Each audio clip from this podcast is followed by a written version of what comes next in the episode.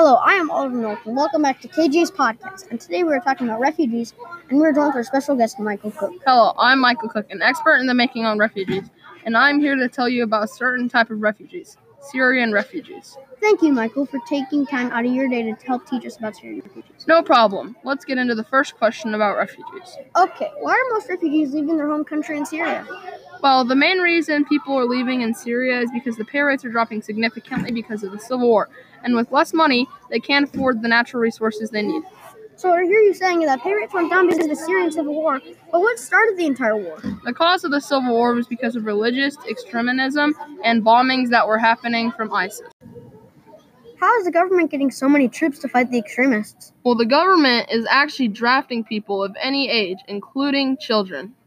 Can't believe the horrors these people go through. It must be very painful for them and their families. But now I understand why they are leaving the horrible war. What countries do they aim to go? Well, the most common countries refugees want to end up is Germany, UK, Italy, and Austria. Where do most refugees end up, though? Because based on what I've heard, it doesn't seem very easy for them to get to the countries that they really intend to go. Well, most of the refugees end up in the countries that they flee to because they get stopped. For example, they could get stopped by Border Patrol and have to go back to where they were staying away from their country. Okay, thank you. One more question I've been wanting to ask is the attributes of the country that bring in more refugees than others. Well, usually these are relatively poor countries, which not as many border laws. That way that they can just scratch by from there from there they usually move to places like Germany as I said before. Ah, that makes more sense.